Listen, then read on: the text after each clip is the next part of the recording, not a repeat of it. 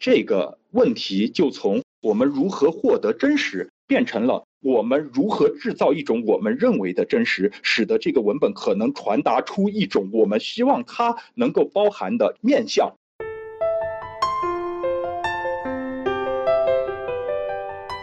你好，欢迎收听 Let's Talk 播客节目。这是一档面向内容创作者的学习型主题播客。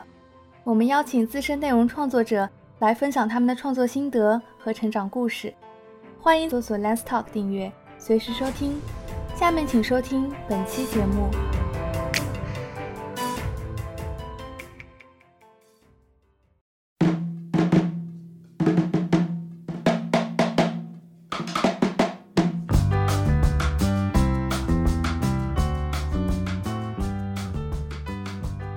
大家晚上好，今晚我们的主题是让我们严肃的谈谈纪实摄影。呃，关于第六届侯登科纪实摄影奖的在线研讨会，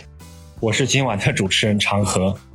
啊，今晚我们将从第六届侯登科奖出发，谈谈侯登科先生留下的文化遗产以及纪实摄影的现状和前景。啊，今晚的研讨嘉宾有第六届呃侯登科奖的获奖者陈荣辉、程星浩、苏甲此色，评委呢是杨晓元老师、陈晓波老师。组委会成员是侯小锦、于德水、严志刚，欢迎大家，欢迎大家在这个晚上可以坐在这里来认认真真的聊一聊纪实摄影。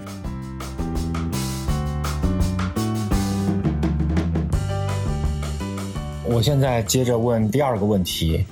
呃，我想请问呃三位，呃，这个问题是我想请你们分别谈一谈，呃，你现在的纪实摄影。呃，现在当下这个时代的纪实摄影和上个世纪七十年代的纪实摄影有什么，呃，有什么差异和不同？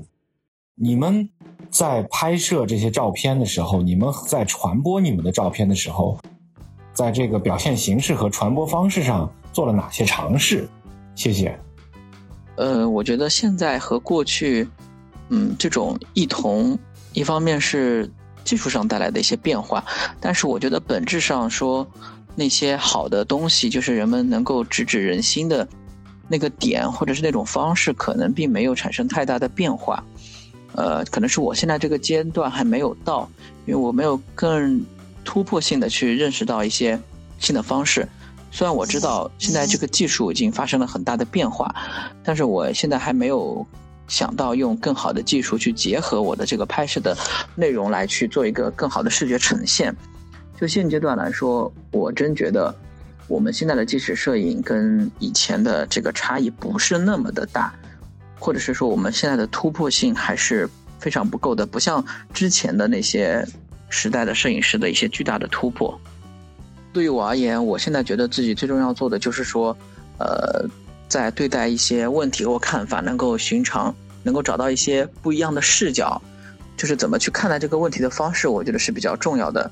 呃，其实很多时候我们看待问题的方式一直没有变，变化的只是外在的这种技术形式，不管是用黑白、用彩色，还是用数码、用胶片，呃，这个当然是为了配好自配合好自己这个拍摄题材，但本质是我们观察这个事物的方式和这种角度比较重要。呃，我觉得现在这方面，可能有的时候你这种突破性还不如上个世纪的这个摄影师，但是因为又因为现在这种互联网或者是很多新的科技的发展，我们不约而同的被这种视觉方式给已已经改变了，就像现在的手机，所以我一定觉得我也要去尝试一些新的东西。就是对于我来说，我现在确实在形式上面还做不到一个很大的突破，而我现在能够。在自己的这个力所能及的范围内呢，就是说，对待这个事情或者是对待某一个问题，有一个更深的看法，有个更深的研究，这个是我现阶段可以做的。呃，不管是通过大量的阅读，还是实地调查，还是去寻找其他的帮助，我觉得这个都没有关系。关键是我对这个世界或者是对外在的这个事物的认知，一定要提升到一个比较好的一个高度。然后我再寻求一些更好的表达方、表达形式，或者是说艺术表现形式，或者是拍摄方式上的一些突破，能够结合在一起，那是更好了。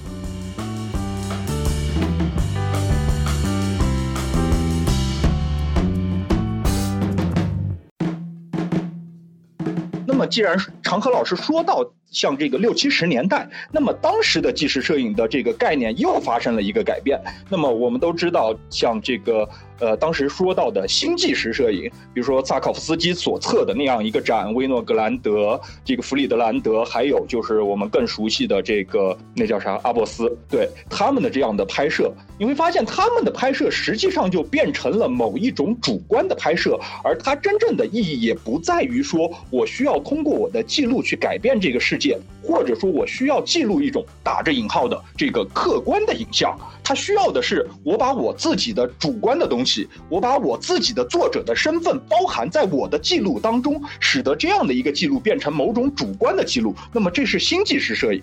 那么当这样的纪实摄影的实践来到了中国，在八十年代之后来到了中国，它又有了一样完全不同的意义。因为我们知道为什么把这个 documentary 翻译成这个纪实，而不是说档案。或者这种其他的翻译，那实际上是有某种历史的东西的。就是“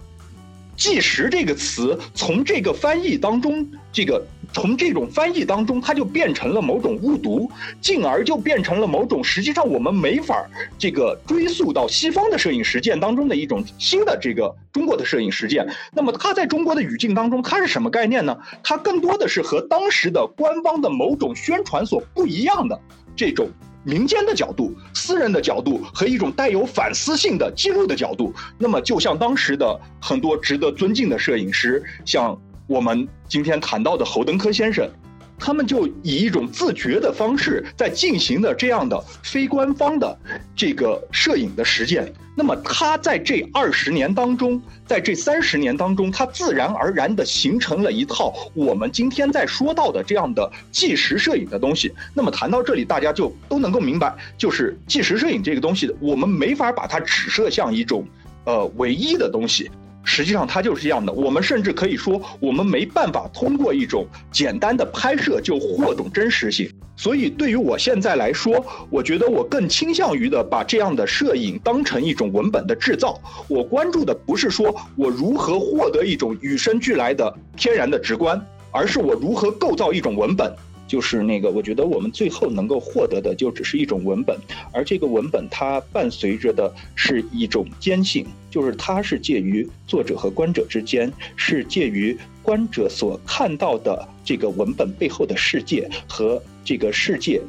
真实的情况，假设说我们承认说它可能存在某一种永远过去了的真实，那么作品永远是具有这样的坚信的。那么实际上这样就使得我们必须得正视这个作品作的文本性，它作为一种修辞，我们怎么样来运用这样的修辞？就包括我们所看到的，我们认为的哎真实的、纪实的，好像。平时和客观的这样的照片，实际上这种风格也只是一种修辞而已。那么对于我现在来说，我更倾向于保留文本的所有的被制造的痕迹，保留所有的开放的甚至矛盾的材料。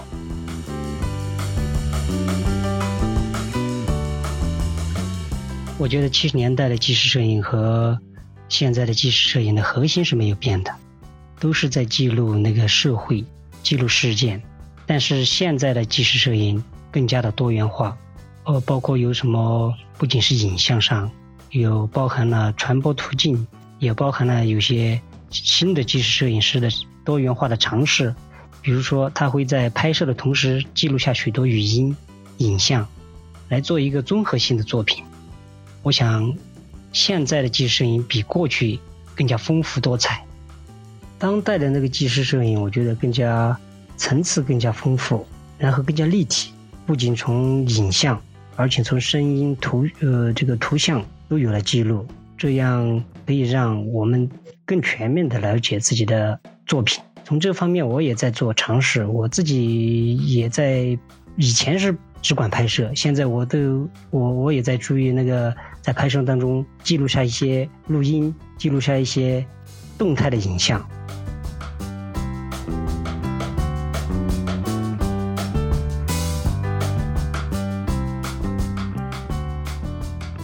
呃，大家可能也会从我们三个摄影师不同的这个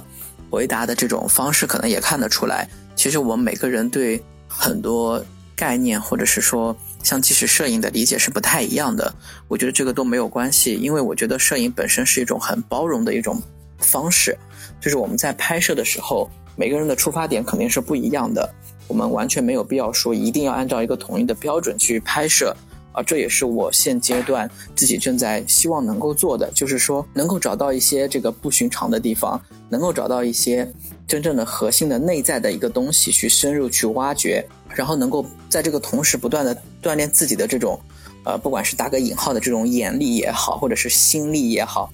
就是去培养这种，呃，自己的这种观察世界的方式，这个是我现阶段在做的，因为我觉得。很多时候，我们的技术啊，或者是视觉构成，或者是一些东西，是可以慢慢培养出来的。呃，我只能说，有些摄影师是天才型选手，呃，大部分人可能都是属于这种，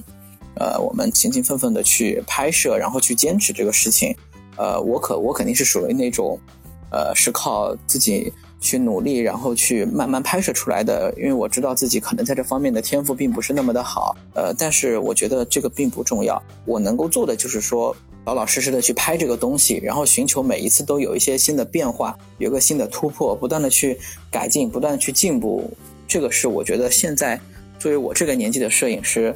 就对于我来说，我能够做得到的事情。然后我当然在上一个访谈当中，其实我已经提到了，像我做这个项目的话，其实是一个多媒体项目，在最后的传播过程中，也是会有个比较丰富的呈现。但是这个丰富的呈现呢，又不能仅仅是说我放个音频、放个视频，或者放个什么呃道具，这就是所谓的多媒体了。大家可能也看到，在摄影展览会上看到很多摄影师可能。呃，把很多东西堆砌在一起，认为这就是一个多媒体，我觉得这个是，呃，不太对的。因为这种拍摄方式，一定是在拍摄之前就有一个非常整体的这样一个规划。像我做这个题目的时候，呃，我们我在出发之前就跟文字记者，还有包括我的这个一些数据师，还有一个清华的老师，我们就已经在协商如何来操作这个选题，如何用更好的呈现方式去展现，而不是后期我为了。这种所谓的呃多媒体或者是装置等等去做的，就在做这个题之前，我已经做了大量的调研来做，然后呃，其中当然也有机会到国外去看过一些展览什么的，呃，我觉得先从学习开始，我看到有些呃国外的摄影师他在这方面做的挺好的，我有在他们学习他们这种拍摄的方式和他们最后展览的呈现方式，现在还是属于学习的阶段，但是我觉得。每个人的吸收方式是不一样的，所以我觉得我应该还是有一些新的东西在这里面，然后最后面的这个呈现方式应该是会比较好的。我希望是能够在手机上也能够很好的呈现出我的这个拍摄的题材。呃，现在正在为这个事情啊努力做着，然后希望能够很好的完成这个项目。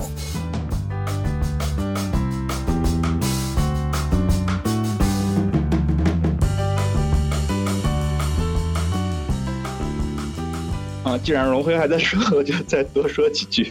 呃，然后就是刚才说到了那个作品的文本性，那么实际上我们就可以看到，假设说这样的真实是不可能通过某种风格直接获得，不可能有与生俱来的天然直观的话，那么我们永远是在制造一种叙述，永远是在制造一个文本。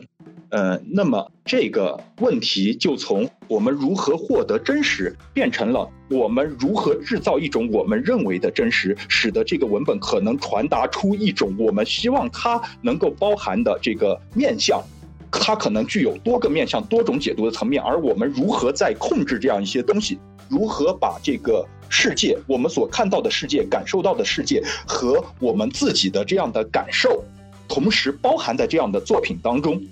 那么这就涉及到我们真正对这个世界的理解。呃，我可能是会从比较学术的角度来理解这些问题。我就一直觉得我们是没办法说，呃，这个以己之昏昏使人昭昭这样的状态的。就是说，最后我觉得能够决定一个作品能够走到哪个程度的，除了我们自己真正的感受的这个呃浓度，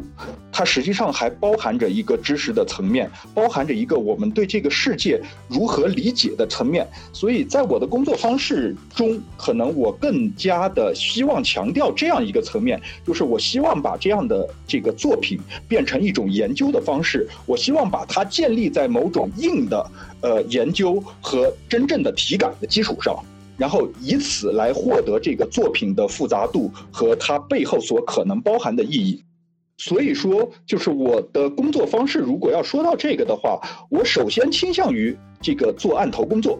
我如果关注了一个问题，那么这个问题别人是怎么来看它，我不会首先就想到我是怎么样来看它，因为我的看法一定是肤浅。那么我需要知道，在不同的领域当中，这些问题会被如何表述，他们在关注的东西，呃，哪些是他们认为重要的，他们会提供一种什么样的视角和 insight，呃，那么。我就需要做很多的案头工作，它可能是不只是说我们刚才提到的人类学、社会学，可能还有其他的方式如何切入这个东西的问题。那么就是大量的阅读，然后，当然，如果说阅读只是呃全部的话，那实际上他也没法获得什么东西，那我就不需要去这个实地进行这个拍摄和考察了。那么实际上，阅读对于我来说，它只是第一步，它只是使得我获得某种临时性的这个框架。而带着这样的框架，我就会进入田野。当进进入田野之后，我就会发现很多问题不是我通过阅读获得的那样的观看，不是那样的东西。那么它就会使得我的框架破碎失效，而在这个过程当中，我真正放到了一种人和世界的这样的搏斗当中去的时候，一种新的体感被建立起来了，而一种新的框架则在此之上成为了可能。而我最终想要获得的就是这样的框架，就是基于这样的框架的对世界的认识，以及基于这样的认识的最终使得它变成了某种作为作品的文本。然后我希望在这个文本当中包含进这些东东西去，它使得这个作品不再变成一种这个呃客观主观的东西，它变成一种人和世界之间的。第六届侯登科纪实摄影奖专题访谈第二集就播送到这里，欢迎继续收听第三集。